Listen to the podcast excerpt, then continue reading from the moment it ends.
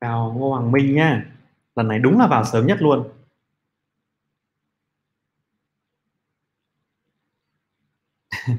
Chào Thành Nguyễn. Chào Huy Nguyễn nhé.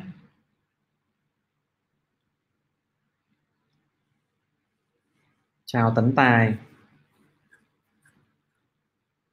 Ok.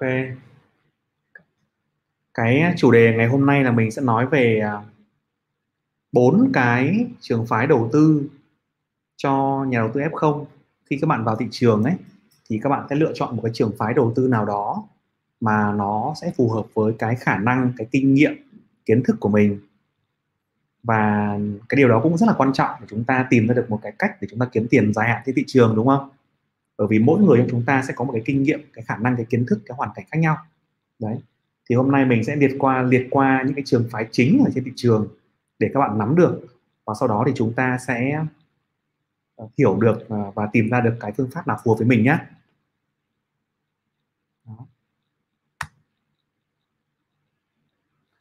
à, các bạn khi mà các bạn giao dịch bắt đầu đi vào thị trường ấy các bạn có thể nghe rất là nhiều nhà môi giới rồi nghe những cái nhà đầu tư lão luyện hay là những cái người nọ người kia nói về rất nhiều phương pháp khác nhau. Thế tuy nhiên mà theo cú phân loại ra ấy, thì nó có bốn cái loại như thế này. Bốn cái loại mà mình post lên màn hình ấy cái loại thứ nhất, bốn cái loại đấy thì à, chúng ta có thể phân ra làm bốn bốn nhóm, bắt đầu như này. Nhóm thứ nhất là thuộc về cái đầu tư giá trị. Đầu tư giá trị thì nó, mà cái người cái người đại diện lớn nhất của nó chính là Warren Buffett, đúng không nào? Là Benjamin là Fisher, là Peter Lynch. Tức là những cái nhà đầu tư giá trị rất là nổi tiếng và quản lý những quỹ rất lớn mà chúng ta đã từng nghe đến và đọc sách về các ông các ông đó. Cái cách thức của họ ấy chủ yếu cách thức của họ là họ sẽ nhắm tìm ra một cái việc là mua cái cổ phiếu rất tốt tốt hoặc rất tốt với cái định giá thấp và mua càng nhiều càng tốt. Và sau đó là họ nắm giữ vô cùng lâu để cho cái khả năng sinh lời được liên tục tăng trưởng hàng năm qua lãi suất kép bằng cách là cổ phiếu tăng giá rồi công ty chi trả cổ tức tốt, đúng không nào?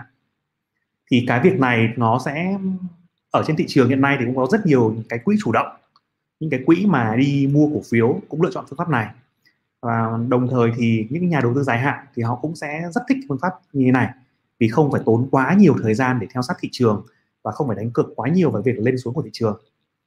À, mình thấy theo bản thân mình thì mình cho rằng là cái khả năng nếu bạn đầu tư giá trị đầu tư dài hạn thì sẽ có cái nhiều cơ hội là thắng hơn so với chúng ta đầu cơ đúng không nào? À, cái trường phái thứ hai là cái trường phái về đầu cơ đúng không ạ? Đầu cơ thì có mấy cái tên ờ, tuổi nổi tiếng là George Soros thì chắc là nhiều rất nhiều bạn nghe đến rồi. Rồi là Bill Ackman. Anh Bill Ackman này là, là cái anh mà vừa rồi đầu tư bán khống ờ, 27 triệu đô và lãi đến 2 tỷ mấy đấy. Lãi hơn 100 lần từ cái khủng hoảng Covid đấy. à, ờ, và anh ta cũng rất nổi tiếng với một cái vụ là bán khống cổ phiếu của Herbalife công ty đa cấp. À, ngoài ra thì còn có James Simon nữa. James Simon thì có người nói là anh ta thì là một nhà quản lý quỹ của cái quỹ phòng hộ à, mình quên mất tên của James Simon rồi. Nhưng mà cái quỹ đó chỉ hạn chế cái số vốn khoảng chừng là 10 10 tỷ đô. Và James Simon thì có cái mức lãi suất hàng năm nó tăng trưởng lên khoảng chừng 30% một năm trung bình. Thì có ba cái người này là mình thấy rất là nổi trội trong cái nhóm là đầu cơ. Cái nhóm cái phương pháp đầu cơ ấy, thì thường là các bạn ấy sẽ không quan tâm nhiều đến giá trị của cổ phiếu quá mà các bạn ấy sẽ tập trung vào việc là tìm cái kẽ hở tìm cái mô hình ngắn hạn của thị trường tận dụng những cái thứ mà thị trường nó hoạt động không hiệu quả tại ví dụ ví dụ như là khi mà thị trường quá mua khi mà thị trường quá bán khi mà thị trường định giá sai một cổ phiếu nào đó khi mà thị trường lâm vào khủng hoảng và họ tận dụng những cái kẽ hở như vậy để họ kiếm tiền. À, đặc thù của họ là họ dùng rất nhiều loại tài sản khác nhau đặc biệt là phái sinh đặc biệt là đòn bẩy rất là cao. Và họ có thể ở cấp cao hơn thì đứng ra mua lại sát nhập rất nhiều doanh nghiệp. Đấy là cái nhóm đầu cơ. À, cái nhóm đầu cơ này thì theo mình các bạn mới vào thị trường các bạn nên uh, tiết chế các bạn nên bớt không không nên tham gia đầu cơ quá nhiều hoặc có tham gia nhưng mà phải tham gia với một cái sự cẩn thận rất là lớn với cái tỷ trọng vốn vừa phải với cái sự ờ, thận trọng trong từng loại tài sản mà mình đầu tư. Và tuân thủ cái nguyên nguyên tắc là gồng lời cắt lỗ rất là tốt thì chúng ta sẽ làm được đúng không nào? Và theo mình thì chỉ khoảng 10% cái số nhà đầu tư trên thị trường ấy là phù hợp với, phù hợp với cả việc đầu cơ thôi phù hợp với việc là giao dịch ngắn hạn. Vì cần đòi hỏi rất là nhiều thời gian nhiều kỹ năng nhiều kiến thức khác nhau đúng không nào? Đấy cái nhóm thứ ba cái nhóm phương pháp đầu tư thứ ba là thuộc phương pháp về tổng hợp. Tổng hợp tức là kết hợp mọi thứ tức là, là lẩu đấy.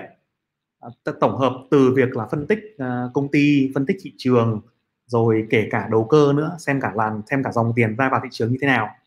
Thì cái đại đại diện cho phần này ấy, nó có là can slim như các bạn đã nghe rồi đúng không? Rất nhiều bạn nghe về can slim rồi.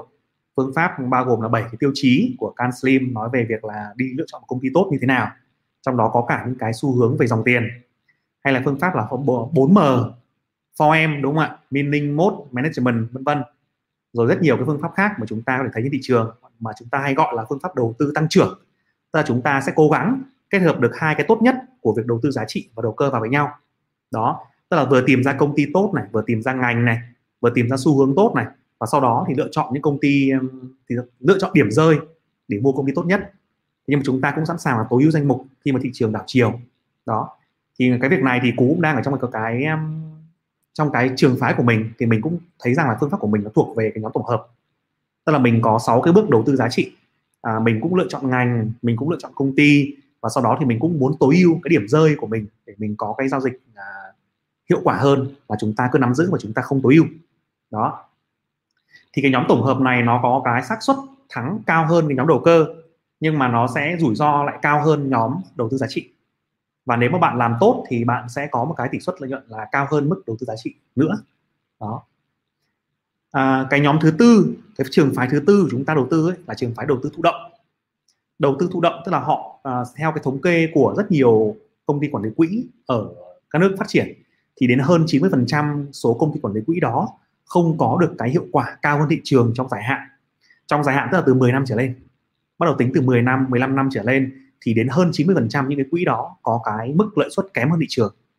Và họ đưa ra một cái phương án là gì? Và thay vì chúng ta cố gắng đánh bại thị trường, thì chúng ta hãy đi theo thị trường bằng cách là chúng ta mua những cái cổ phiếu đại diện cho cả thị trường đó. Thì khi mà thị trường tăng, thị trường giảm, chúng ta cũng đi theo và trong dài hạn chúng ta sẽ có mức lợi nhuận của thị trường, tức là vượt qua lạm phát, có lãi suất kép, công ty tốt thì vẫn tăng trưởng. Và cái người mà khởi xướng ra phát minh ra cái trường phái đầu tư thụ động là ông John Bock ông này thì mới mới mất. Ông này là một trong những cái người mà Warren Buffett cũng nói là tạo ra một cái sự thay đổi thần kỳ và rất là lớn, có ý nghĩa cho cái nền quản lý quỹ trên toàn thế giới. Tức là cái nguyên tắc đầu tư rất là đơn giản, chỉ follow những cái cổ phiếu lớn, follow ETF và vào Việt Nam bây giờ chúng ta biết rồi đúng không ạ? Cũng có đến 4 hay 5 cái quỹ đầu tư theo VN30 để chúng ta có thể hưởng lợi từ cái việc tăng trưởng của nhóm chỉ số VN30 mà chúng ta không phải quá đau đầu về thị trường. Chắc chắn rằng là cái lợi nhuận của nó sẽ tăng hơn cái mức lạm phát hơn rất là nhiều và cái khả năng tăng trưởng trong dài hạn cũng rất là ok. Thì đấy là một cái phương pháp thứ tư nữa, dành cho những cái bạn mà không có nhiều thời gian, mà vẫn muốn tối ưu tài sản của mình, không muốn chịu quá nhiều rủi ro, đúng nào? Không có nhiều thời gian này, không muốn chịu quá nhiều rủi ro này, và mức lợi nhuận như là viên 30 là ok rồi. Thì mình thấy rằng là đây là cái bốn cái trường phái, đúng không ạ? Đấy, thì mình nhắc mình nhắc lại, bốn trường phái thứ nhất là đầu tư giá trị này, đầu cơ này, phương pháp tổng hợp này và thụ động này. Thì với mỗi cái trường phái này thì chúng ta sẽ có phù hợp với từng bạn có từng cái kiến thức kinh nghiệm rồi khả năng quản trị vốn thời gian mức độ kỳ vọng thị trường khác nhau. Nhưng mà mình đều nghĩ rằng là nó sẽ tức là có bốn con đường đấy giống như các bạn đi mà tập võ ấy các bạn tập bốn cái môn võ khác nhau thì mỗi ông do thể trạng do thói quen sẽ phù hợp với một cái loại võ của mình. Nhưng mà nếu các bạn tập tốt các bạn đi lâu dài các bạn chăm chỉ thì à, mọi thứ nó đều có kết quả tốt. Đúng nào? Thì hy vọng qua cái phần đó các bạn sẽ hiểu được một phần uh, những cái phương pháp và chúng ta sẽ bắt đầu à, hình dung ra từng phương pháp cho chính mình nhé chúng ta có thể thử từng cái một, sau đó chúng ta đánh giá xem là mình phù hợp với cái nào nhất sau một thời gian. Và khi đó thì chúng ta sẽ gắn bó phương pháp đó nhiều hơn nhé hoặc biết đâu chúng ta phát minh ra một phương pháp mới thì sao? Cũng không ai biết được cả, đúng không nào? Ok, rồi. Bây giờ thì mình sẽ đi vào cái phần giao lưu và trả lời của mọi người nhé anh em nào có những cái câu hỏi có thể là gõ xuống cái phần bình luận sớm để lát nữa mình sẽ trả lời lần lượt. Không thì như hôm trước cũng đến muộn quá ấy, mình sẽ không kịp trả lời hết tất cả các câu hỏi của mọi người. Rồi câu hỏi của bạn à, bạn Huy Nguyễn hỏi là anh cho em hỏi tại sao một số cổ đông không mong đợi cổ tức có được từ cổ phiếu mà ưa chuộng tỷ suất thấp hơn? Ừ. tức là một cổ đông lại không mong đợi cổ tức từ cổ phiếu hả? Mà muốn trả cổ tức ít hơn đấy hả? À, anh không không anh không rõ là anh có hiểu đúng ý Huy Nguyễn không? Nhưng mà trong trường hợp này thì có thể giải thích là như này. À, ví dụ như là khi mà công ty mà trả cổ tức bằng tiền mặt cho em nhiều ấy thì có thể hạ có một cái lý do khác là gì? Là công ty không biết dùng tiền mặt vào đâu đúng không ạ? Tức là họ không có dự án mới và dự án mới và cái khả năng tăng trưởng trong những năm tới mà không quá cao. Bởi vì bởi vì khi mà công ty giữ lại tiền để mà đầu tư đầu tư tiếp ấy thì khả năng tăng trưởng về doanh thu về lợi nhuận và giá cổ phiếu tăng thì rất là tốt nhưng mà công ty lại trả tiền mặt cho em quá nhiều, thì tức là gì? Tức là khả năng lúc đó là công ty không còn có room tăng trưởng nhiều nữa. Chính vì vậy thì những cái cổ đông mà họ thích đầu tư vào cổ phiếu tăng trưởng ấy, tức là họ đánh cược và mong đợi nhiều vào việc là cổ phiếu tăng ấy, thì họ cũng không thích trả bằng trả bằng tiền mặt nhiều. Họ muốn là công ty tái đầu tư hoặc là công ty giữ lại hoặc là chia thưởng bằng cổ phiếu nhiều hơn. Đó. Thì đấy đấy là một cái cái cái ờ, nguyên lý ở trên thị trường là như vậy. Ừ chào anh thanh niên nhé chào tiến trường chào nghiêm minh đức. Thành nguyễn hỏi là đầu cơ thì anh đã có nói rồi đúng không? Có bill ackman và theo anh là cả james simon nữa cũng rất là nổi tiếng. Ừ. Bạn football and line hỏi là giả sử 6 tiên đề của lý thuyết DAO không tồn tại thì các nhà đầu tư sẽ gặp khó khăn gì khi đầu tư chứng khoán? À, cái này cũng không gọi là là tiên đề đâu football and Line phải nó là một cái sự theo dõi và đánh giá của ông ông Charles Dow này ông này hồi đó thì ông làm một cái nhà phân tích và một người người viết viết bài. Thế khi mà ông ấy nhìn ra cái sự vận động của thị trường như vậy thì ông viết ra rất là nhiều cái bài báo khác nhau, bài phân tích khác nhau. Và sau đó thì ông, khi ông viết đủ đủ lâu rồi, tích lũy đủ kiến thức rồi, thì ông ấy đưa ra một cái lý thuyết bao gồm 6 nguyên tắc quan trọng đấy. Thế vì thì, tức là cái cái điều đó nó đã xảy ra trên thị trường sẵn rồi. Chẳng qua đao là người tập hợp và viết lại thôi. Còn nếu mà ông đao không viết ra thì sẽ có ông đu, sẽ có ông đe gì đó, phát minh ra sáu cái nguyên lý đó đó mà thôi. Đúng nào? Và chúng ta sẽ có những cái nguyên tắc đó trên thị trường vì nó là bản chất của thị trường nó vận động như vậy. Đến bây giờ thì nó có những cái thay đổi uh, khác nhau. Thế nhưng mà bản chất thì mình thấy rằng là cái giường cột và cái cái gốc rễ của thị trường nó vẫn khá tuân thủ theo cái lý thuyết đao này. Bạn Tấn Tài Nguyễn hỏi là tiêu chí nào để xác định cổ phiếu đó là blue chip? À, cổ phiếu blue chip thì à, không có một nguyên tắc quá cụ thể để mà để mà xác nhận nó là blue chip. Ờ, như ví dụ ở nước ngoài đi thì họ có thể coi rằng là cổ phiếu có cái vốn hóa trên 500 triệu đô là blue chip. Dưới 100 triệu đô thì là mid cap. À, dưới 500 triệu là là mid cap còn dưới 100 triệu thì là penny. Nhưng mà cái mức đó thì quá to đúng không nào? Như ở Việt Nam của chúng ta chúng ta hay thường coi blue chip là những cái top một cổ phiếu đầu ngành tức là top những công ty có doanh thu cao nhất hay là nhóm VN30 thì thường là phải là blue chip còn gọi là tiêu chí cổ phiếu có vốn hóa là 10.000 tỷ trở lên, có người nói là 10.000 tỷ vốn hóa trở lên và là blue chip. Dưới 10.000 tỷ thì là là là mid cap, còn dưới 1.000 tỷ thì là penny. Thì đó là cái cách mà chúng ta lựa theo cái, một số cái tiêu chí gọi là nó không quá chính thức đâu. Nó không nó không chính thức, mà nó là theo cái quen mồm mà chúng ta gọi thôi. Bạn Đinh Khoa hỏi là, cho em hỏi đáo hạn phái sinh là gì, nó ảnh hưởng tới thị trường ra sao? Đáo hạn phái sinh không có ảnh hưởng gì nhiều đến thị trường. Nó là một cái ngày mà hợp đồng tương lai của em đáo hạn đấy khi em xem hợp đồng hợp đồng tương lai của em đáo hạn thì nó có bốn loại hợp đồng hợp đồng tương lai, đúng không? Và hợp đồng tương lai gần nhất đáo hạn sẽ vào ngày thứ năm của tuần thứ ba hàng tháng. Thì tại ngày đó là hợp đồng sẽ hết hạn. Và một số công ty họ giao dịch cái nhóm cổ phiếu VN30 họ sẽ giao dịch tranh lệch giá ấy. họ cứ mua vào, bán ra và họ cân đối trạng thái vào ngày hôm đó. Thì phát sinh ra một cái lượng cung cầu để để mà cân bằng thị trường thôi. Nhưng mà nó không quá nhiều đâu nó không ảnh hưởng đến thị trường cả. Mọi người hay đồn như vậy thôi, chứ mà nó bản chất là nó không ảnh hưởng gì nhiều đến thị trường. Yên tâm nhé. Bạn Trung Hiếu, chào Trung Hiếu nhé. Huy Nguyễn hỏi là những công ty có tuổi đời trẻ và tốc độ thường phát phát triển nhanh thường không trả cổ tức trong nhiều năm, chỉ đến khi tài sản của công ty đạt mức khấu hao lớn hơn rất nhiều. Ừ. họ đang cần tiền, đúng không? Thì mới trả 25% đến 40% lợi nhuận. Điều này có nghĩa gì? Điều này có nghĩa là trong giai đoạn đầu ấy, thì họ rất cần tiền họ cần tiền liên tục để họ mở rộng thị trường làm về marketing làm về sale rồi đầu tư thêm cơ sở sản xuất đúng không ạ?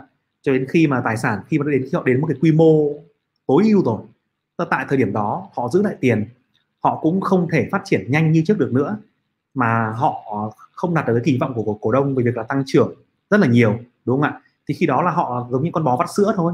Đến khi mà khai thác rồi, trả tiền rồi, thì họ sẽ mang tiền ra bắt đầu trả cổ tức cho bạn. Tức là giai đoạn đầu, bạn có hiểu rằng từ giai đoạn đầu đến khi mà họ chưa trả cổ tức ấy, là giai đoạn họ cần vốn, họ cần tăng trưởng nhanh, thì khi đó cổ tức chưa trả, nhưng mà giá cổ phiếu có thể tăng rất là nhanh, vì giá cổ phiếu sẽ phản ánh với tốc độ tăng trưởng của họ. Thế còn đến khi họ bắt đầu họ trả cổ tức 25% đến 40% lợi nhuận đấy đều đều ấy, mà em, mà bạn không nhìn thấy doanh thu, bạn không nhìn thấy lợi nhuận, lợi biên lợi nhuận tăng trưởng lớn nữa thì khi đó là họ đã đạt đến một cái đến một cái room là room tăng trưởng rồi cái trần tăng trưởng của họ rồi. Thì khi đó cổ phiếu này lại đi vào cái nhóm cổ phiếu là cổ phiếu ổn định và có mức tột cổ tức cao chứ không phải cổ phiếu tăng tăng trưởng giá.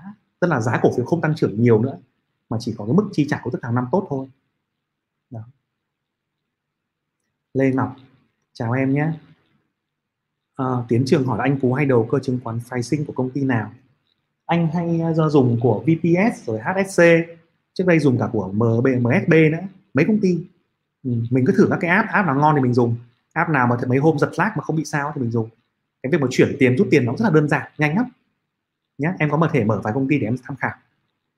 Ừ. chào An Đoàn. Chào Hữu Phan. Chào Đăng Huy. Anh thanh niên. Ừ. ok. À, đúng phần em đang cần xem để tìm trường phái phù hợp cho bản thân sắp tới anh sẽ làm một cái ờ, video YouTube nó chi tiết hơn về phần này nữa. Thế tuy nhiên bản chất thì nó sẽ là bốn cái trường phái như vậy nhá. Anh thanh niên có thể nghe lại thêm cái phần livestream sau cái buổi này để ờ, có một cái nhận xét cái ý niệm trong đầu mình ấy để mình chọn thử phương pháp nào nhé ừ. bạn Lê Quang Vinh nói là à, trong cuốn nhà đầu tư thông minh có nói nên chia tỷ lệ nắm giữ cổ phiếu thường thấp nhất là 25% và cao nhất là 75% và cũng tương tự với những trái phiếu tốt vậy anh cú phân bổ vốn của mình như thế nào ạ? À, cuốn nhà đầu tư thông minh thì họ à, trong đấy thì tác giả họ cũng cực kỳ thận trọng đúng không nào? Họ cũng rất là thận trọng. Họ chỉ phân bổ cổ phiếu là 75% tối đa thôi. Còn lại 25% thì có thể đầu tư vào trái phiếu rồi đầu tư một số cái cái khoản đầu tư gọi là fixed in, income. Fixed income tức là cái loại mà sinh ra lãi tiền gửi ấy kiểu giống kiểu như gửi tiền mua trái phiếu vân vân cho an toàn. À, bản thân mình thì mình đầu tư 100% vào cổ phiếu. Mình không đầu tư vào trái phiếu bởi vì mình chấp nhận cái mức độ chấp nhận rủi ro của mình cao hơn. Mình kỳ vọng lợi nhuận cũng cao hơn. Và mình, nên là mình đầu tư 100% vào cổ phiếu. Thì mình cũng phân bổ ra khoảng chừng 25 30 phần trăm để mình đầu cơ. Đó. Còn lại là, là đầu tư dài hạn. Chào Hiền Trần nhé. Chào Nguyễn Công Thành. Bạn Free Six em chào anh vốn khoảng 200 và thích mạo hiểm. Thì có nên theo phái sinh không? Có nếu em vốn 200 thì em mua được khoảng chừng là 7 tháng hợp đồng rồi. Mà em thích mạo hiểm thì có thể theo phái sinh nhé. À, tuy nhiên thì chúng ta sẽ bắt đầu với một cái số vốn nhỏ nhỏ thôi chứ đừng đánh tất tay ngay nhé. Thì cần nếu mà em muốn theo phái sinh thì cũng cần có một phương pháp đủ tốt thì em có thể tham khảo cái khóa học về đầu tư chứng khoán phái sinh cho vỡ lòng nhé. Nếu em có kinh nghiệm rồi thì tốt nhưng mà nếu chưa kinh nghiệm thì nên tham khảo cái khóa đó. À, còn phái sinh thì um, là một cơ hội kiếm lời rất là tốt và nó rất là vui rất là vui và như một cái môn thể thao mạo hiểm đấy giống như là người ừ, mình hình dung rằng khi mình đi ờ, đi xe máy ấy, đúng không ạ? Có những người đi hầu hết chúng ta đều đi được tốc độ là 30 cây một giờ. Ai cũng thế con trai cũng đi được con gái cũng đi được bà già cũng đi được mẹ chúng ta cũng đi được. Thế nhưng mà không phải ai cũng đi được với tốc độ 100 km một giờ. Thì phái sinh tương tự như vậy. Phái sinh giống như bạn đi đi đua xe bạn phải hành xử rất là thận trọng đi rất là cẩn thận lựa chọn cung đường lựa chọn thời điểm thế nhưng mà cái cảm giác của nó thì rất là phê. Và bạn sẽ về đích sớm hơn người người khác đúng không ạ? Khi với cái số vốn nhỏ. Tuy nhiên thì phải rất thận trọng và hiểu rằng là nó không phù hợp với tất cả mọi người. Nên chúng ta sẽ phải làm từng bước nhé free fix nhé mạng lag hả Nghiêm Minh Đức? Ồ. Oh. không biết là có bị lag không? À, bạn Mạnh Trần hỏi là điểm của VN Index là gì? Tại sao nó ảnh hưởng đến các cổ phiếu khác ạ? Em cảm ơn cái VN Index ấy, là nó là một cái điểm một cái chỉ số được lập lên từ cái nhóm đến từ khoảng hơn 400 cổ phiếu ở trên trên trên sàn HOSE đúng không nào? À, được là tính theo cái bình quân gia quyền và nó đại diện cho cả thị trường chung. Bạn hình dung rằng khi bạn nhìn VN Index mà tăng ấy tức là cả thị trường tăng thì cổ phiếu của bạn cũng có nhiều khả năng tăng theo.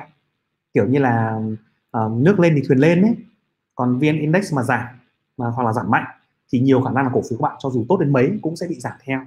Đấy thì chính vì vậy nó ảnh hưởng đến cổ phiếu đúng không nào?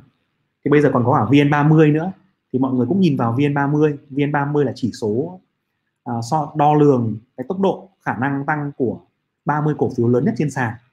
30 cổ phiếu đấy thì có cái vốn hóa nó chiếm đến khoảng hơn 70% thị trường thị trường rồi. Thì 30 cổ phiếu đấy giống như các anh cả ấy, các cây cổ thụ trên sàn ấy mấy cây cổ thụ mà nó lại đang lớn ồ ạt ồ ạt thì nhiều khả năng là thị trường cũng sẽ tốt. Vì lại nó đại diện cho cả cả cái số đông mà. Còn nếu mà cây cổ thụ mà nó lại èo uột rồi nó lại bị uh, vùi dập bão táp quá thì khả năng là những cái cây cỏ cỏ cây lít tít ở dưới tức là những cổ phiếu khác ấy, nó bị ảnh hưởng theo. Thì chính vì vậy là những cái nhóm chỉ số đấy mà cho bạn thấy về một cái xu hướng chung của cả thị trường nhé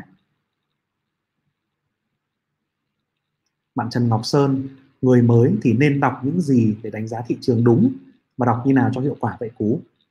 À, người mới như Trần Ngọc Sơn thì nên đọc những cái sách à, về à, vỡ lòng cho nhà đầu tư F0 mà Trần Ngọc Sơn có thể lên trên cái livestream của tháng 6 để search nhé còn 50 cuốn sách rất là hay cho nhà đầu tư F0 thì mình có thể bắt đầu mình đọc sách này. À, mình cũng xem những cái video về phương pháp đầu tư nhé mình không cần xem những cái về nhận định thị trường nhiều lắm đâu hay là xem những cái về ngắn hạn đâu. Mình xem những cái về phương pháp đầu tư về giá trị này đúng không nào? Thế xong sau đó thì uh, mình sẽ hành mình sẽ làm thử theo cái cách đọc hiệu quả thì nó có thể là có ba cái tip như này. À, đầu tiên trước khi mà mình mình đọc một cuốn sách bất kỳ ấy thì mình cần phải đưa ra cho mình những cái câu hỏi. Mình cần tìm kiếm gì ở đây? Mình muốn tìm kiếm điều gì? Mình muốn đi biết cái điều gì trong cuốn sách này? Ta đặt câu hỏi ra cho cuốn sách đấy. Đúng không ạ? Là bước thứ nhất. Bước thứ hai là bạn đọc một loạt những cái à, phần giới thiệu phần nhận xét và phần mục lục để bạn có được một cái bức tranh tổng quan về cuốn sách đấy. Đúng không ạ? Bức tranh tổng quan ở trong cuốn này nó bao gồm mấy phần, bao gồm 3 phần lớn 4 phần lớn. Trong bốn phần lớn này có những cái phần ờ, lớn thứ ba là có những cái câu hỏi mình rất quan tâm. Còn hai, ba phần còn lại thì bổ trợ cho nó trang đúng không ạ? Thì mình có bức tranh tổng thể. Rồi, cái bước thứ ba của bạn ấy là sau khi bạn đọc chi tiết rồi thì bạn phải nốt lại. Bạn viết nó ra để bạn cố gắng bạn chỉ nó cho người khác. Đấy, thì sau đó ví dụ bạn nói với bạn mạnh mạnh trần ở trên chẳng hạn, bạn có thể kể cho mạnh trần là, mạnh trần ơi ờ, tôi về tôi sẽ kể cho bạn nghe cuốn sách là nhà đầu tư thông minh nó nói cái gì. Đấy thì khi bạn nói lại được cái điều đấy cho một bạn người bạn của bạn ấy, thì bạn sẽ là người nắm được kiến thức. Nhá. Thì đấy là ba cái bước mà mình cố gắng mình thực tập mình làm mình làm trong quá trình mình đọc. Và cái khả năng mà đọc tốt khả năng mà học tốt tự học tốt ấy là khả năng tối quan trọng của các bạn để trở thành bất kỳ một cái nhà đầu tư thành công nào nhé ừ. bạn Long Hoàng nói là cú chỉ qua cái MA đi cú thấy cái đó hay dùng phân tích mà chả hiểu nó dùng ra sao. MA là viết tắt của cái moving average tức là đường trung bình động. Ví dụ như là MA 50 thì là trung bình động của 50 ngày gần nhất. Tức là nó sẽ lấy trung bình giá của 50 ngày gần nhất ấy. Nó thay vẽ thành một cái đường. À, rồi MA 200 tức là trung bình giá của 200 ngày gần nhất. Thì MA thì hay được phối hợp với những các đường ngắn các đường 50 ngày đường 15 ngày đường 200 ngày với nhau để làm gì? Để họ cố gắng họ xem rằng là xu hướng giá trong 50 ngày vừa qua ấy, với cái xu hướng giá trong 200 ngày trước đó ấy, thì xu hướng nào mạnh hơn? Đúng không ạ? Ví dụ như xu hướng giá trong 50 ngày vừa qua nó mạnh hơn xu hướng giá 200 ngày thì nhiều khả năng là thị trường đang tăng lên. Còn nếu mà xu hướng giá trong 50 ngày vừa qua ấy, mà nó yếu hơn xu hướng giá trong 200 ngày thì nhiều khả năng là thị trường nó đang giảm xuống. Tức là xu hướng ngắn hạn đang đi xuống đấy đúng không ạ? Thì bạn có thể thấy là cái sự đảo chiều trong xu hướng trung hạn ngắn hạn và dài hạn là như vậy. Thì có rất nhiều cách kết hợp ở đây có người kết hợp là 11, 25 rồi 30 rồi 50 nhiều kiểu nhiều nhiều phương pháp lắm. Thế bản chất nó là như vậy. Bản chất của nó sẽ là bạn sẽ tìm ra cái đường trung bình giá của một cái khung ngày cụ thể. Và sau đó khi bạn so sánh nó cắt đường nọ nó cắt đường kia thì tức là cái xu hướng giá ngắn hạn và xu hướng giá dài hạn nó đang đồng pha hay nó lệch pha. Nếu nó đồng pha thì khả năng thị trường sẽ đi theo hướng hướng đó tiếp. Còn nó lệch pha thì có thể điều chỉnh. Đấy bản chất nó là như vậy long hoàng nhé bạn Nguyễn Công Thành, một năm có vài tháng điều chỉnh của thị trường. Theo anh, tầm này có phải đợt điều chỉnh đó không ạ? Tầm này thì rõ quá rồi em, đúng không? Tầm này rõ quá rồi, thị trường nó giảm hai tuần từ 1.400 xuống dưới 1.300 rồi. Thì mọi người đang âm hết cả tài khoản rồi đúng không nào? Thì đây đúng là điều chỉnh cái đấy. Ừ. bạn Nguyễn Dũng hỏi là, anh Cú ơi, thị trường có thể hồi phục sau khi giảm? Vậy tại sao vẫn có những người phải bán tháo cổ phiếu khi thị trường giảm ạ?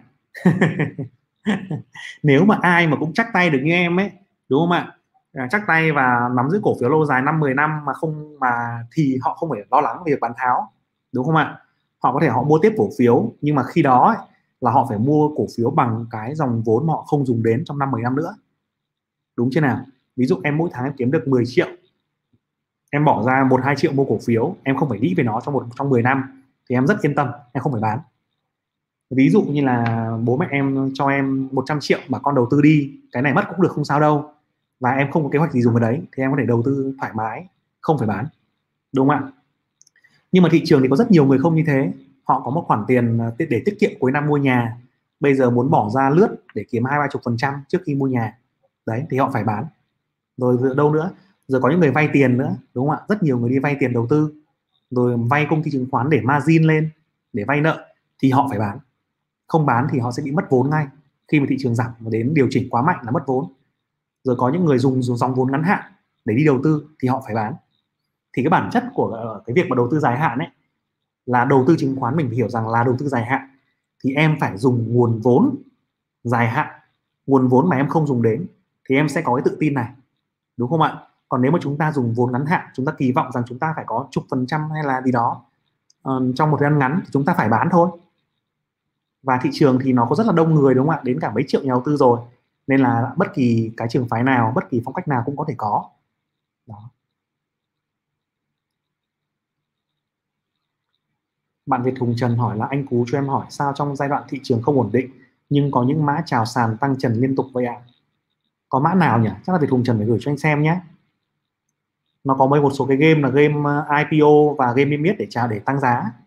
Thế nhưng mà không phải game nào nó cũng đúng như vậy trong cái video mà anh đang chiếu ấy, là cái phần uh, hướng dẫn đầu tư chứng khoán cơ bản từ A đến Z ấy thì em có thể xem một số cái case study mà anh nói. Ví dụ như là về Sabeco trước khi lên sàn hay là Techcombank trước khi lên sàn thì nó đều có cái game của nó cả trong tùy một giai đoạn của thị trường. Thì có thể tham khảo thêm nhé. Còn nếu mà muốn anh nhận xét về phần này thì cho anh xin cái mã cái tên cái mã là cái gì anh mới xem được nhé. Bạn Phạm Khánh Long hỏi là doanh nghiệp bán cổ phiếu quỹ trong trường hợp nào? Khi bán ảnh hưởng đến giá cổ phiếu như thế nào? Doanh nghiệp bán cổ phiếu quỹ trong cái trường hợp mà họ thấy rằng là họ có thể thu lợi được từ cái nguồn vốn đó. Đúng không ạ? Tức là khi mà họ, tại sao họ mua? Khi họ có tiền mặt à, dư giả, họ muốn hỗ trợ thị trường bằng cách là mua cổ phiếu quỹ vào để làm tăng giá cổ phiếu, để tăng EPS để giảm cái nguồn cung. Thì khi họ bán ra là có mấy lý do? Mình nghĩ là ba lý do chính nhỉ một là họ cần tiền. Họ cần tiền để quay về hoạt động kinh doanh. Hai là họ muốn chốt lời họ mua vào rồi thì cũng giống như kinh doanh thôi. Bây giờ mình phải chốt lời chứ đúng không ạ? Mình mua giá 50 bây giờ lên 70 rồi thì mình bán. Tội gì không bán? Về sau thị trường nó khủng hoảng nó rơi vào covid là, là gì đó thì mình lại đứng ra mình mua đúng không ạ? Là nguyên tắc thứ hai. Và nguyên tắc thứ ba là họ bán cho cái cán bộ công nhân viên bán cho đối tác chiến lược để họ thực hiện một số mục đích của riêng họ nhé đó là ba phần đó. Bạn Đức Phạm hỏi là tối nay có hội nghị b có sự tham gia của Elon Musk, Jack Dorsey và Cathy Wood. Anh nghĩ như thế nào ạ? À, anh thì anh nghĩ Elon Musk uh, sẽ bị chửi tái tát tiếp bởi vì Elon Musk thì mất quá mất uy tín trong crypto rồi. Jack Dorsey thì là một trong những cái người mà anh cũng rất là ngưỡng mộ vì cái tầm nhìn về năng lực uh, đẳng cấp rất là cực kỳ đẳng cấp đúng không ạ?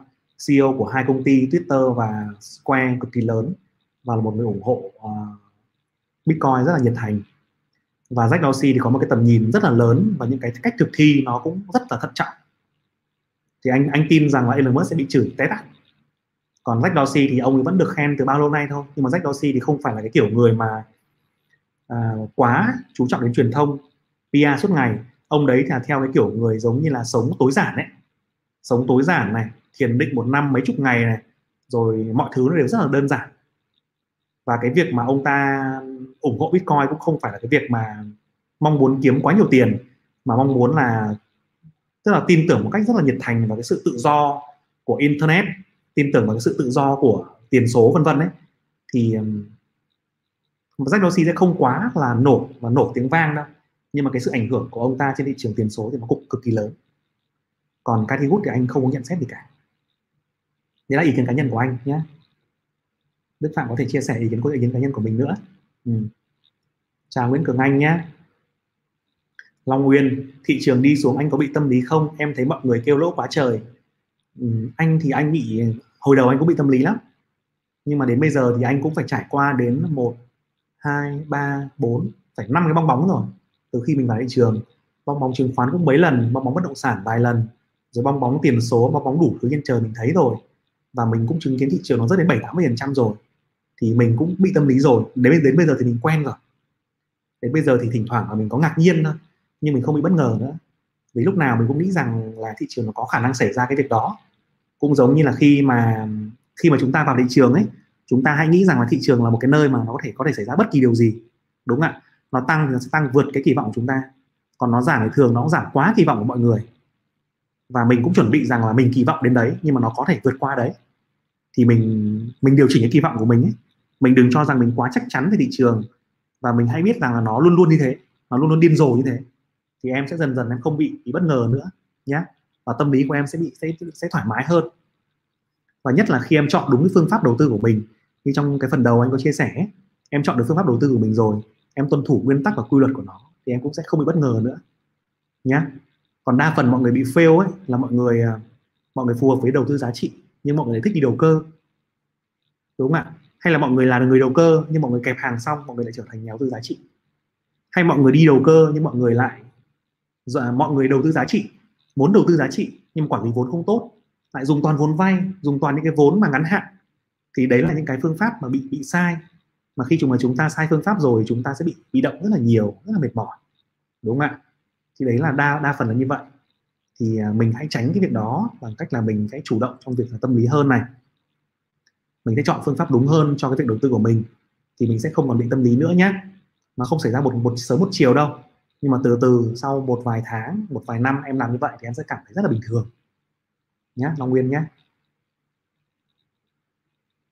bạn Quang Nhật Đặng nếu đầu cơ cổ phiếu 100 đến 200 triệu nên mua bán khoảng bán bao nhiêu mắc cổ phiếu được thì ạ anh anh. À, kể cả đầu cơ nếu mà bạn đầu cơ thì bạn chỉ nên mua bán càng ít càng tốt đúng không ạ? Bởi vì bạn bạn đã đầu cơ rồi, bạn phải đảm bảo cái sự linh hoạt của bạn. Đúng không ạ? Mà linh hoạt và theo dõi rất là sát thì bạn nên mua càng ít mã càng tốt. Kể cả là mua dài hạn thì cũng không nên, nếu mà danh mục khoảng 10 tỷ đổ xuống thì cũng không nên quá năm mã. Còn bạn một hai trăm triệu thì bạn chỉ nên mua, mình nghĩ là không quá ba mã mà thôi để phân bổ. Còn à, đầu cơ một tốt hơn nữa thì bạn có thể dùng phái sinh, đúng không nào? Nhưng mà nếu không dùng phái sinh được thì nên mua ít mã thôi theo theo cá nhân mình nghĩ là tối đa ba mã. Mà đấy là cá nhân của mình mình đang dùng ngày trước mình cũng chỉ theo dõi được như vậy thôi. Thì là kinh nghiệm của mình là như vậy nhé bạn Thành Nguyễn hỏi là làm sao để mình chọn một cổ phiếu tốt để mình đầu tư dài hạn và chắc chắn? À, anh có kinh nghiệm chia sẻ giúp em để em có kinh nghiệm chọn không? Cái này thì anh có đưa ra một số cái nguyên tắc trong cái phương pháp 6 bước đầu tư giá trị của anh trong khóa học đầu tư chứng khoán cơ bản. Nó sẽ có cái phương pháp để cho em nhận định được ngành em nhận định được một số cái chi tiết là một số cái nguyên tắc quan trọng của cổ phiếu đấy. Và các cái phương pháp khác nữa. Thì nó nói ra nó khá là dài. Nó khá là dài đấy. À, em có thể tham khảo tham khảo những thông tin về khóa đấy nhé thành nguyễn nhé ừ. chào bạn sơn sila nhé à, bạn nguyễn đinh hỏi là có sách phân tích kỹ thuật nào dễ hiểu cho f0 trái ngành không? Hai cuốn của cú gợi ý hơi khó nút trôi. Ngoài phân tích kỹ thuật còn có cách nào phân tích cổ phiếu không? F0 trái ngành mà phân tích kỹ thuật dễ hiểu đúng không ạ? À, mình hôm trước là phân tích kỹ thuật thì mình có gợi ý là ba cuốn. Một cuốn là phân tích kỹ thuật từ A đến Z của Vietstock bán. Hai là cuốn phân tích kỹ thuật à, của John Murphy đúng không ạ? Và ba là cuốn à, tôi đã kiếm 2 triệu đô la của Nicholas Davas đúng không nào? Thì mình thấy là cái cuốn của Nicholas Davas là khá dễ hiểu nó nói về một cái sự một cái cách đầu tư theo cái um, xu hướng đầu tư theo xu hướng. À, khi và theo theo cái cách um, một cổ phiếu bứt phá ra khỏi vùng giá tích lũy. Đúng không nào? Còn hai cái cuốn kia thì nó hơi đi vào uh, chi tiết nên là nó sẽ học thuật hơn. À, phân tích kỹ thuật thì sắp tới mình sẽ ra trong chắc là trong tháng trong tháng tới mình sẽ ra một cái video nói về cái phần đó nó chi tiết hơn. Thì hy vọng là Nguyễn Linh xem cái video đó thì có thể tìm hiểu thêm được nhé. Tìm hiểu thêm về cách và cái phương pháp đầu tư kỹ thuật nó là nó là như thế nào. À, còn cách phân tích cổ phiếu thì uh, Nguyễn Dinh có thể tham khảo những cái cách phân tích à, theo trường phái là cơ bản đúng không ạ? Theo trường phái cơ bản đó là bạn sẽ lựa chọn một cái ngành tốt này xong sau đó là bạn chọn một cổ phiếu tốt bạn tìm ra cổ phiếu tốt của ngành đó và khi tìm ra cổ phiếu tốt rồi thì bạn sẽ định giá nó. Bạn định giá nó theo những cái phương pháp như là so sánh. So sánh nó với những cổ phiếu cùng ngành theo một nhóm cái chỉ số tài chính. Về khả năng sinh lời về lợi nhuận cận biên về vân vân các thứ. Rồi định giá nó theo dòng tiền nhưng dòng tiền thì không phức tạp quá bỏ qua. Mình so sánh thôi. Mình so sánh rằng công ty này là công ty tốt nhất ngành chưa? Định giá của nó bao nhiêu là phù hợp? Đúng không ạ? Và một à, có một cách nữa để bạn làm việc này. Đó là bạn tìm đọc một số cái báo cáo phân tích và định giá cổ phiếu của một số công ty chứng khoán lớn ví dụ như là Vietcombank ví dụ như SI mình xem mình xem cách họ định giá như thế nào. Họ sẽ định giá theo phương pháp so sánh này định giá theo phương pháp dòng tiền này PEPB này rồi nói cả về cái việc mà phân tích kỹ thuật nữa. Thì bạn sẽ hiểu cố gắng hiểu cái nguyên tắc của họ. Cái phương pháp của họ bước 1, bước 2, bước 3 là như nào. Thì ờ, chúng ta mới có đủ cái thông tin để chúng ta đánh giá. Thế còn nếu mà chúng ta không đọc được những phần này mà chúng ta vào thị trường thì nó vẫn rất là rủi ro thì trong trường hợp đó bạn có thể cân nhắc là bạn cứ mua cổ phiếu chứng chỉ quỹ của ETF thôi cũng được. Nguyễn Vinh ạ. Chứ mình không nên tham gia vào đầu cơ hoặc là mình không nên tham gia vào cái việc là lựa chọn cổ phiếu bằng chính bàn tay mình mà mình nên đi mua chứng chỉ quỹ thôi. Mình dành tiền mình đưa tiền của mình cho mấy ông quản lý quỹ á, để mấy ông ý sẽ lựa chọn cổ phiếu giúp mình. Thì đấy là một cái phương pháp cũng tốt hơn. Mình trả phí cho họ một hai phần trăm một năm nhưng mà mình sẽ có một cái mức tỷ suất sinh lời cũng rất là tốt và mình không phải quá lo lắng nhiều đấy thì hy vọng là giúp được Nguyễn Tinh nhé 17 tuổi. Bạn Hello Avian hỏi là 17 tuổi lập tài khoản ngân hàng được chưa cú. Tại vì em muốn đầu tư chứng khoán mà mở tài khoản chứng khoán nó bắt phải có tài khoản ngân hàng. Cái này anh cũng không biết nữa hình như là 17 hay là em chỉ cần có chứng minh nhân dân là mở được hay sao á? Chứng minh nhân dân thì là 16 hay là 18 được mở nhỉ? Cái này lâu lắm anh không để ý. À, nhưng mà mình có thể nhờ bố mẹ hoặc anh chị mở được mà nhờ bố mẹ anh chị mở xong thì là ủy mở tài khoản chứng khoán luôn đấy. Và ủy quyền cho em luôn. Ủy quyền và giao tài khoản online cho em. Giao hết app cho em, giao hết tài khoản vật mã cho em là được. Có nhiều bạn cũng làm như vậy lắm. Có cái bạn mà anh biết một cái bạn có 8 tuổi thôi, mà bố mẹ đã mở tài khoản riêng rồi. Mở tài khoản chứng khoán đứng tên bố. Thế nhưng mà bố sẽ là người à, quản lý giúp. Còn bạn ấy trong đấy là tiền của bạn ấy. Bạn ấy cũng sẽ được à, tham khảo cùng bố trong việc là đầu tư ra ra vào vào như thế nào. Đó. Bạn Nhật Tạng Quang hỏi một hai trăm triệu thì mua bao nhiêu mã phù hợp? Cái này mình trả lời trên rồi đúng không? Ừ. bạn NTL Vlogs hỏi là thuế khi trả cổ tức bằng tiền mặt khác gì trả cổ tức bằng cổ phiếu vậy anh? À cái thuế mà khi em nhận cổ tức ấy thì vẫn là 5% đúng không ạ? 5% nếu mà họ trả em bằng tiền mặt ấy thì em sẽ bị cắt luôn bị cấn trừ luôn khi mà mà mà tiền về tài khoản của em. Tức là trả em 100 triệu thì em chỉ nhận về 95 triệu thôi. Đó thế còn nếu mà trả cổ tức bằng cổ phiếu ấy thì nó sẽ không cắt luôn. Mà cứ để đó để đó đến khi mà em bán cái cổ phiếu mà được trả cổ tức đi thì nó mới cắt. Nó khác nhau như vậy thôi. Còn bản chất là em vẫn vẫn phải giảm 5% nhé. Bạn Mạnh Trần hỏi là anh Cú ơi muốn học phân tích kỹ thuật thì phải học CFA phải không ạ? Anh có thể giới thiệu qua về nó được không ạ? Không CFA thì nó to hơn phân, phân tích kỹ thuật rất là nhiều. Nếu mà em muốn học phân tích kỹ thuật mà chuyên sâu ấy thì em học CMT nhá. CMT CMT ấy, thì nó là chứng chỉ phân tích kỹ thuật nhưng mà nó cũng ở mức rất là cao rất là cao rồi. Còn CFA thì nó là chứng chỉ về phân tích tài tài chính thì nó sẽ đi sâu với rất nhiều thứ khác nữa bao gồm cả là phân tích doanh nghiệp bao gồm cả là quản trị vốn phân tích thị trường các kiểu để cho dành một cho một nhà đầu tư tài chính chuyên nghiệp một nhà quản lý tài chính chuyên nghiệp. Thì các ông mà quản lý quỹ công công ty chứng khoán mà muốn thuê cái đội tư vấn chuyên nghiệp ấy đội tư doanh chuyên nghiệp ấy thì họ rất là thích CFA chính là vì như vậy nhưng mà CFA thì nó thiên hơn nó tổng quan hơn cả về là phân tích định giá quản lý vốn và rủi ro nữa. Mạnh trần nhá còn chuyên về phân tích kỹ thuật thì em học một cái gọi là CMT CMT ừ. Lê Thành Nam giờ mới đi làm về à em? Ừ, toàn làm về muộn không kịp coi anh trực tiếp à? Ok đi làm vất vả nhỉ? À, em có thể coi lại livestream nhá anh vẫn lưu trên kênh hàng ngày để cho mọi người có thể tham khảo lại ừ, và có câu hỏi gì thì thì có thể à, đánh xuống để anh à, giao lưu cùng em nhé ừ. Thành Nguyễn điều chỉnh vậy tài khoản anh có âm không anh? Hôm trước anh có bảo rất thích thị trường mấy hôm nay. Cái này xin phép anh không được không nói được. Không bây giờ mà cứ hỏi nhau tài khoản âm hay dương nó cũng không giải quyết vấn đề gì cả. Thành nguyễn ạ bởi vì tài khoản của anh có âm hay dương thì cũng không làm cho tài khoản của em âm hay dương. Đúng không nào? Và hoặc là anh không cần biết tài khoản của người khác âm hay dương bởi vì nó không giúp anh được cái điều gì cả thì cái câu trả lời của anh nó thành vô nghĩa trong trường hợp này. Nên anh xin phép không trả lời nhé. Nguyễn Công Thành hỏi là về thị trường quý 3 và quý 4 theo anh thì những ngành nào sẽ tăng trưởng tốt? Và anh cho bọn em một số mã công ty nhé. Cái này hơi bị khó trả lời công thành ạ. Theo anh thì à, ngành thì có thể là định hướng được đúng không nào? Ngành thì sẽ là vẫn là bây giờ chúng ta đang trong một cái đợt điều chỉnh đúng không ạ?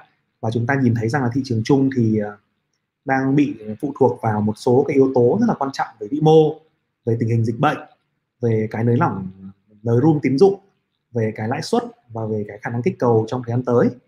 Và đi song hành với nó là là, là lạm phát. Thì uh, cái này là tất cả mọi người cùng câu trả lời cho tất cả mọi người thì mọi người luôn về xu hướng. Thì mình nhìn thấy rằng là thị trường nó sẽ vẫn có được nếu mà tăng trưởng ấy thì nó vẫn sẽ tăng trưởng theo những cái điện động lực trước đây của nó mà thôi. Đúng không ạ? Tức là về tiền rẻ về doanh nghiệp được phục hồi và cái cái nhóm ngành mà quan trọng nhất, phục hồi mạnh nhất thì mình vẫn cho rằng là những nhóm ngành đang dẫn sóng từ trước đến giờ là nhóm ngành về tài chính ngân hàng, đúng không ạ? Thế còn mà cái nhóm nào, cổ phiếu nào thì mình xin phép là mình không không nói được, vì mình không bao giờ phím là cổ phiếu nào hay là cũng không bảo thị trường lên hay xuống, cái này là mọi người phải tự quyết định. Chúng ta chỉ giao lưu với nhau về kiến thức và phương pháp thôi nhé bạn à, Liêu Phục hỏi là đầu tư giá trị thì khi thị trường điều chỉnh như hiện nay có nên bán ra đợi khi ổn định rồi mua lại không ạ? Thì à, lý thuyết là như vậy. Nhưng mà cái việc mà bán ra và mua lại thì nó cần phải một cái sự thực hành, thực hành và đánh giá thị trường nó phải rất là sát. Nếu bạn có đủ khả năng bạn đánh giá được đó thì điều đó là nên làm hoặc là nên làm một phần danh mục đúng không ạ? Còn nếu mà chúng ta không có khả năng thì chúng ta nên vẫn nên nắm giữ lâu dài hơn là việc chúng ta cố gắng lướt sóng thì cái này là do năng lực của từng người thôi.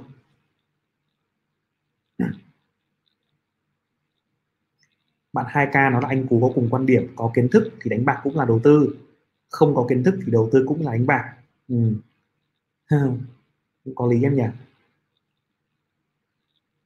À, bạn 2K nói tiếp là cắt lãi không bao giờ là sai và khó nhất trong đầu tư chứng khoán là cắt lãi anh nhỉ?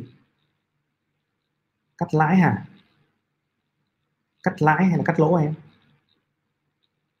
Lãi thì chúng ta không nên cắt đâu, vì lãi thì nó có thể để cho nó chạy. Còn lỗ thì là cắt nhất, lỗ là rất khó cắt, cực kỳ khó cắt. Thực ra lỗ là khó khó cắt bởi vì nó đi ngược lại với cả cái quan điểm của mình. Mà các bạn hình dung là cắt lỗ nó giống như là các bạn tự bảo mình sai ấy. Các bạn đi ngược lại với cảm xúc của mình. Các bạn đi ngược lại với những cái gì mình đang tin tưởng. Các bạn đi ngược lại với những cái gì mà ngày hôm qua mình vẫn tin. Thế thì à, à, thế thì các bạn sẽ bị một cái tâm lý là chúng ta không muốn không muốn cắt lỗ. Chính là một cái tâm lý đấy rất là nguy hiểm. Ừ. bạn 2K nói là anh Phú làm video về thời điểm hiện tại nên mở tài khoản chứng khoán tại công ty nào. Ừ mình đang nghiên cứu rồi. Mình đang đi à, làm à, làm kịch bản về phần đấy rồi đấy. Sẽ so sánh các cái app mà mình thấy rằng là dễ dùng nhất à, trong top 10 công ty. Sau đó thì uh, test thử và sẽ làm video cho các bạn nhé. Ừ. Nguyễn Công Thành thì bọn em làm bài tập nhé. Ừ làm bài tập chăm nhá.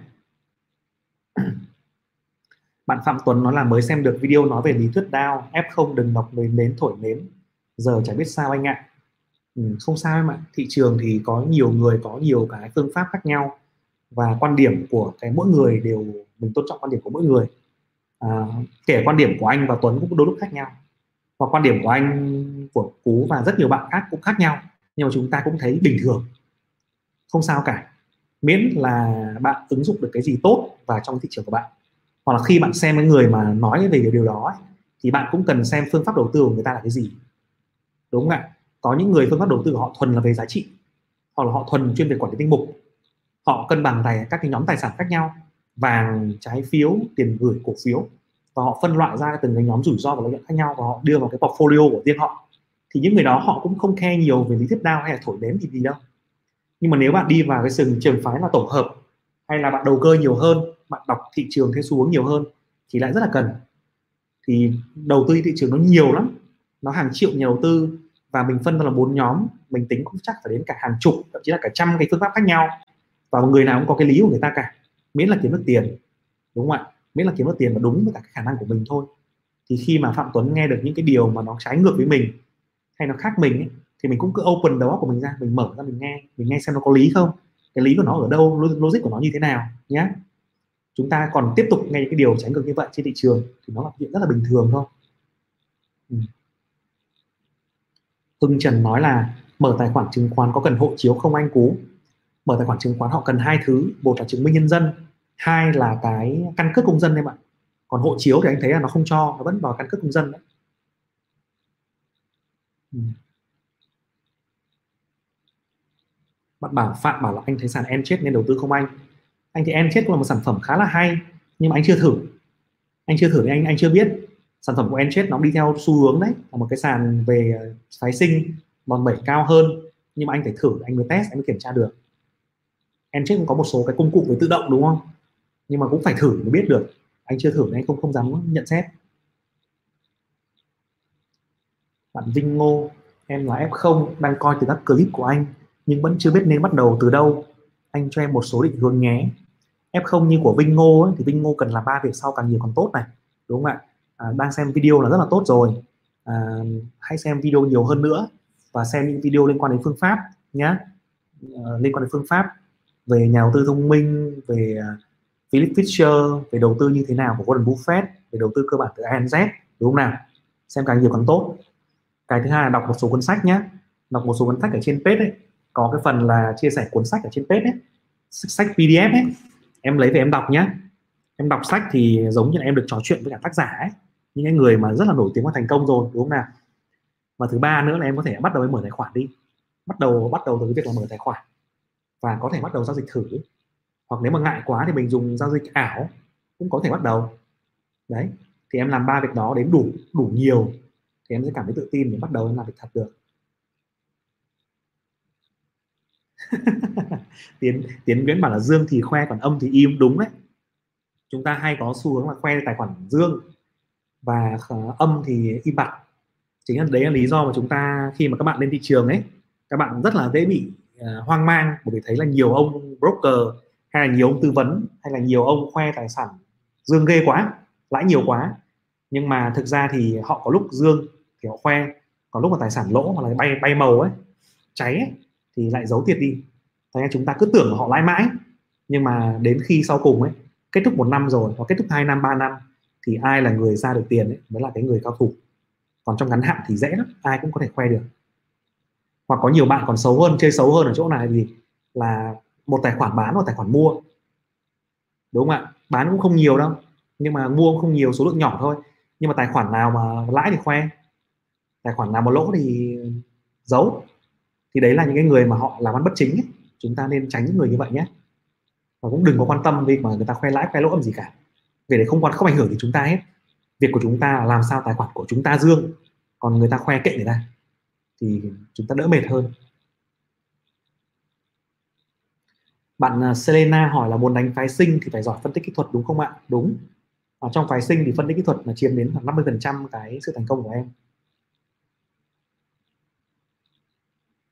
À, bạn Tú Kiều nói là anh Cú tư vấn là vì sao phần lớn các nhà đầu tư cá nhân đều thua lỗ. Như anh có nói lúc đầu bắt đầu các bạn bạn hỏi á um, về cái việc mà tại sao các nhà đầu tư cá nhân phần lớn thua lỗ. Bởi vì họ vào thị trường và họ không chọn được một cái phương pháp đầu tư phù hợp với bản thân mình đúng không ạ?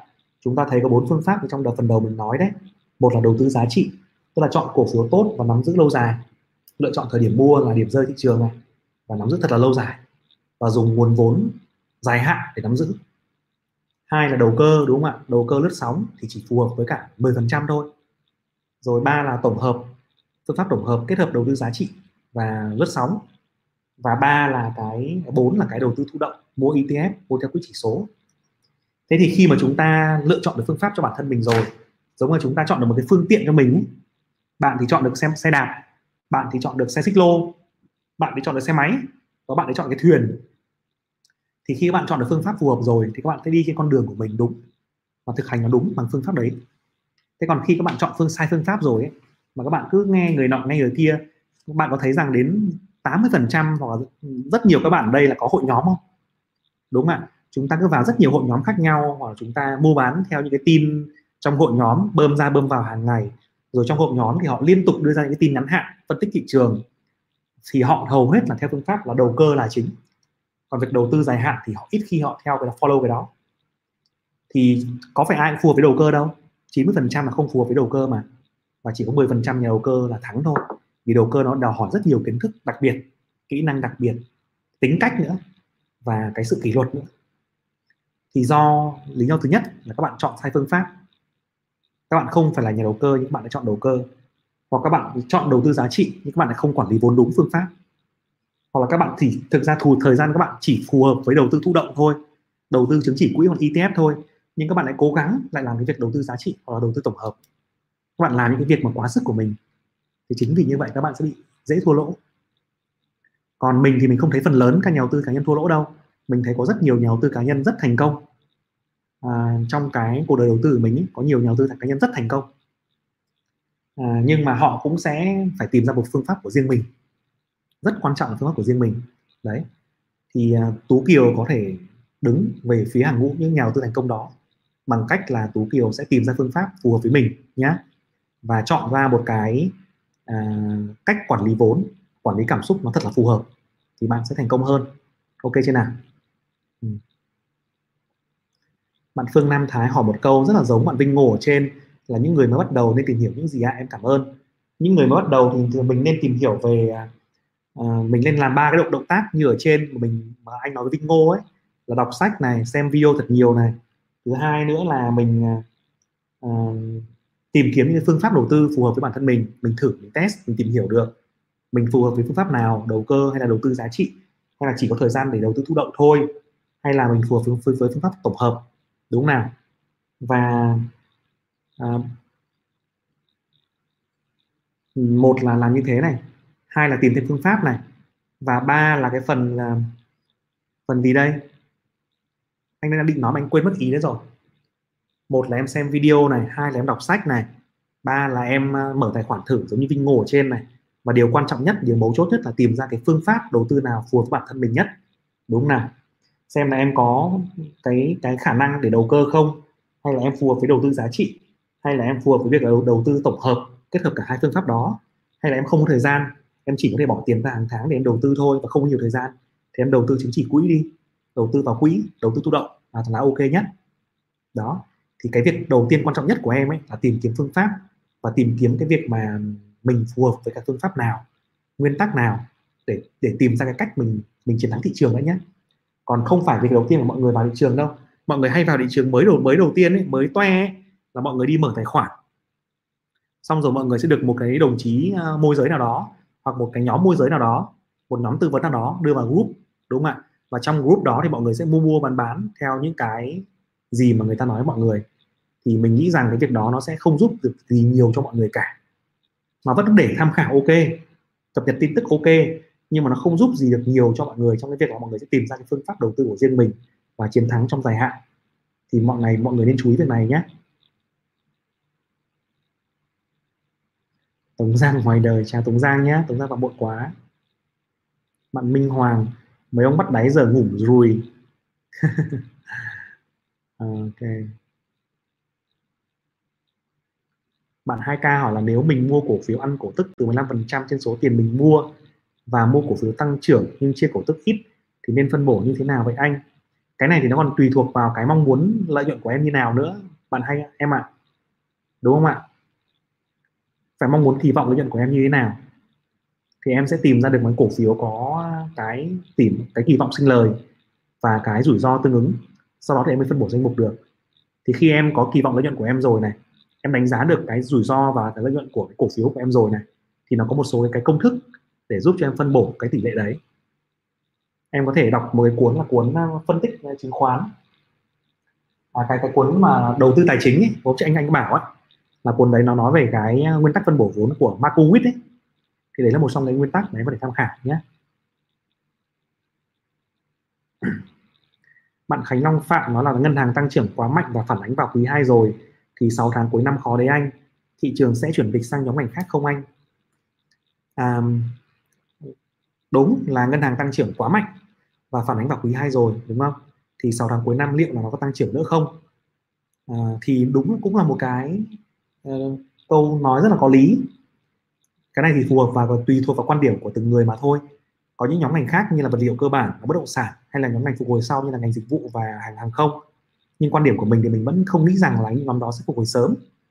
Mà mình vẫn tin rằng là thị trường nó sẽ quay trở lại cái nhóm ngành chính kia à, lý do là vừa chúng ta vừa thấy nội dung tín dụng rồi đúng không và lý do là kể cả là giá tăng thì chúng ta có bảo chúng ta mua bây giờ đâu chúng ta có mua vào cái giá cuối tháng 6 đâu mà chúng ta hoàn toàn có thể lựa chọn thời điểm tốt hơn đúng không ạ lựa chọn những thời điểm tốt hơn trong những tháng tới để chúng ta đầu tư cơ mà thì khi chúng ta thấy nó hấp dẫn thì chúng ta hãy mua còn chúng ta cảm thấy rủi ro chúng ta không mua nữa đó và chúng ta nếu mà chúng ta mua cái nhóm đầu ngành thì có lẽ là sẽ yên an toàn hơn thì thực ra cái này nó cũng tùy vào quan điểm đầu tư chấp nhận rủi ro và kỳ vọng lợi nhuận của từng người nữa phải long phạm ạ.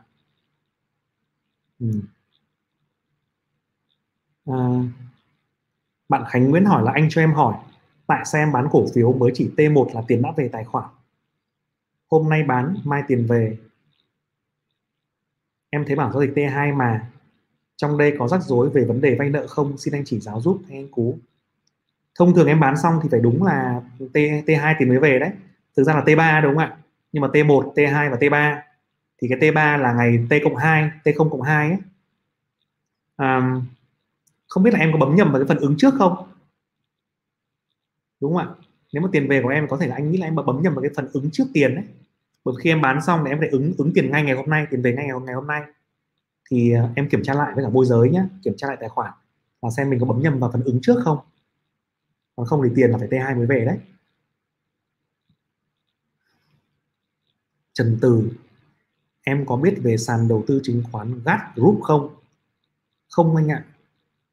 Anh cẩn thận là lại lại xa vào một số cái sàn lừa đảo nhé. Nghe cái tên là thấy nó lạ hoắc rồi. Ở Việt Nam chỉ có ba cái sàn thôi. Một là sàn HOSE là sàn Hồ Chí Minh. Hai là sàn HNX là sàn Hà Nội.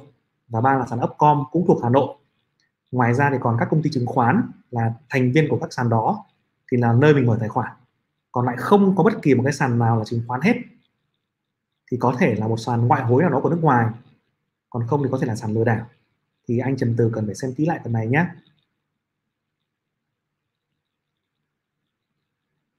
Bạn Mạnh Trần hỏi là thị trường ở các nước phát triển như Nhật, Mỹ khác gì với thị trường những nước phát triển như Việt Nam? Em cảm ơn. Ôi, nó khác nhiều lắm em ạ nó khác giống như em ví von một người trưởng thành mà một đại gia ở Việt Nam trưởng thành ấy. Với một em bé chập chững biết đi ấy. đúng không ạ? Em bé mới đang tập đi thôi. Còn không hiểu biết gì, không có công cụ gì cả. Thì các thị trường kia nó có hết rồi. Nó phát triển từ là quy mô thị trường nó lớn cho mình hơn gấp mình cả trăm lần. Rồi thứ hai là chất lượng công ty, những quy mô công ty lớn. Rồi về lề luật của thị trường, về những cái sự đa dạng của sản phẩm. Rồi về biên độ, rồi về quỹ nhà đầu tư dòng vốn nó khác một tỷ thứ mà nếu mà ngồi chắc phải mất 3 ngày mới kể hết cho em được. Nhiều lắm anh Trần ạ. Bạn thân Tho, Tho bạn Thỏ Nguyễn hỏi là em chuẩn bị mở tài khoản chơi chứng khoán? Cho em hỏi mua cổ phiếu có giống mua đất không? Mình mua cổ phiếu rồi mình để hoài đó được không? À, mua cổ phiếu không giống mua đất em ạ. Đất mà em mua xong thì em sẽ đứng tên sổ đỏ của em nếu mà sổ đỏ vĩnh viễn thì đứng tên mãi còn sổ đỏ 50 năm thì đứng tên 50 năm đúng không nào? Thế còn mua cổ phiếu thì uh, em cũng có thể đứng tên mãi được. Trong trường hợp là công ty đó sẽ tăng trưởng mãi những công ty lớn này ví dụ mà em mua công ty lớn thì công ty có thể tồn tại 100 năm 200 năm thì cổ phiếu của nó cứ tăng trưởng mãi. Thì trường hợp đó là giống mua đất. Nhưng mà nếu mà em mua cổ phiếu của, của công ty lởm ấy mà công ty đó nó phá sản thì cổ phiếu của em vẫn còn đấy nhưng mà giá trị về không đồng thì em sẽ bị mất còn đất thì nó ít khi bị mất như thế đúng không ạ? Trừ khi em bị quy hoạch quy hoạch thì vẫn còn được tí tiền hoặc là bị mà mất hẳn thì không có mất đúng không? Thì cổ phiếu nó khác ở chỗ đấy. Nếu em mua cổ phiếu của công ty tốt trường tồn uh, tồn tại mãi trên thị trường như những doanh nghiệp lớn trong vn 30 chẳng hạn thì em có thể tin tưởng rằng nó giống mua đất. Còn không thì thì thôi nhé đừng mua cổ phiếu của công ty nhỏ nhất là mình là mới nữa. Ừ. Là bạn hỏi là giao dịch ảo là sao hả? Giao dịch ảo, tức là một số công ty họ cho phép em mở tài khoản ảo. Ở tại đó thì tài, thì giao cho em một cái tài khoản, trong đó em có thể mua bán chứng khoán, giống như trên sàn ấy, nhưng mà dùng tiền ảo. Dùng dùng tiền họ cấp cho em, chứ không phải tiền thật, để em làm quen với thị trường.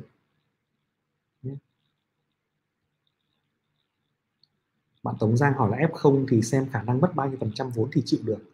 Ừ phải cân nhắc cái khả năng này của mình.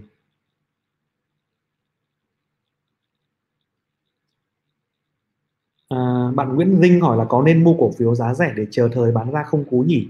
Liệu có rủi ro gì không? Ví dụ Ross hôm nay có 4.900 một cổ phiếu tại nó nằm trong hồ xe nên cũng nghĩ không bị hủy niêm yết. Trời ơi không phải đâu Nguyễn Vinh đừng có nghĩ như thế nhé có rất nhiều cổ phiếu 4.900 rất là cao. Bạn hãy nhìn xem có đến à, hôm trước mình xem thống kê thì có đến mấy trăm cổ phiếu ấy, có giá dưới 1.000 đồng đấy. Có giá dưới 1.000 đồng á. Mà giá dưới 1.000 đồng cả năm nay rồi. Thị trường tăng trưởng như vậy mà giá nó không lên được những công ty chết ấy thì khi mình mua cổ phiếu mình đừng nghĩ rằng là giá 4.900 đã là rẻ. Thậm chí là 1.000 cũng còn là cao ấy, với nhiều cổ phiếu. 1.000 không bán được luôn nên là giá rẻ tức là nó có thể rẻ nữa mà giá cao nó có thể cao nữa. Có nhiều rủi ro lắm. Nguyễn Vinh nhé bạn Ngô Vinh hỏi là em đã mở tài khoản của TCBS và VPS nếu đầu tư thử thì nên là mức độ như thế nào là được ạ? Và cho em hỏi linh sách ở đâu? Nếu đầu tư thử ấy, thì em có thể bắt đầu với 20% tổng số tiền của em. Tức là ví dụ em có 100 triệu đúng không? Em bỏ vào 20 triệu thôi để em đầu đầu tư. Hoặc là em chỉ mua bán trong tầm 20 triệu đó thôi, trong một thời gian để em cảm nhận đã. Đấy đấy là cái bước đầu tiên mà anh khuyên em. Cái thứ hai là link sách ở đâu đúng không? Link sách thì anh sẽ gửi trên cái fanpage này. Đây, fanpage của cú. Thì bởi vì trên cái, trên trên kênh youtube cũng có đấy. Trên kênh youtube mà em vào cái phần à, phần trang home, trang chủ ấy nó có một cái chỗ là link nhận tài liệu ấy. Em bấm vào đó. Thì nó sẽ ra cái cái phần là là um, nhận sách. Nhá. Còn đây anh sẽ post cái đường link fanpage vào đây. Em bấm vào fanpage. Và cái bài đầu tiên được ghi bên trên đầu ấy nó có link của năm cuốn sách. Thì em sẽ lấy ở đấy nhá. Trong phần comment này này. Đấy phần comment đấy. Ok rồi hôm nay cũng đến 10 giờ rồi. À, rất cảm ơn cả nhà đã theo dõi cuốn giờ này. Mình cũng có khá là muộn rồi. Anh em không nên thức khuya quá nhé đúng không ạ? Có một số câu hỏi nữa nhưng mà mình không mình không có thời gian để trả lời. Thì rất là mong về sau mọi người có thể vào sớm hơn và chúng ta sẽ để lại câu hỏi trong cái phần bình luận phần comment sớm hơn nhé thì cú sẽ ưu tiên trả lời lần, lần lượt từ trên xuống dưới. Còn những câu hỏi khác thì chúng ta có thể nhắn qua fanpage để chúng ta giao lưu và trả lời với nhau nhé chúng ta có thể để bình luận với nhau trên fanpage hoặc là group nhà đầu tư F0 rồi À, xin cảm ơn tất cả nhà và chúc mọi người một cái buổi tối ấm áp và chúc mọi người ngủ ngon.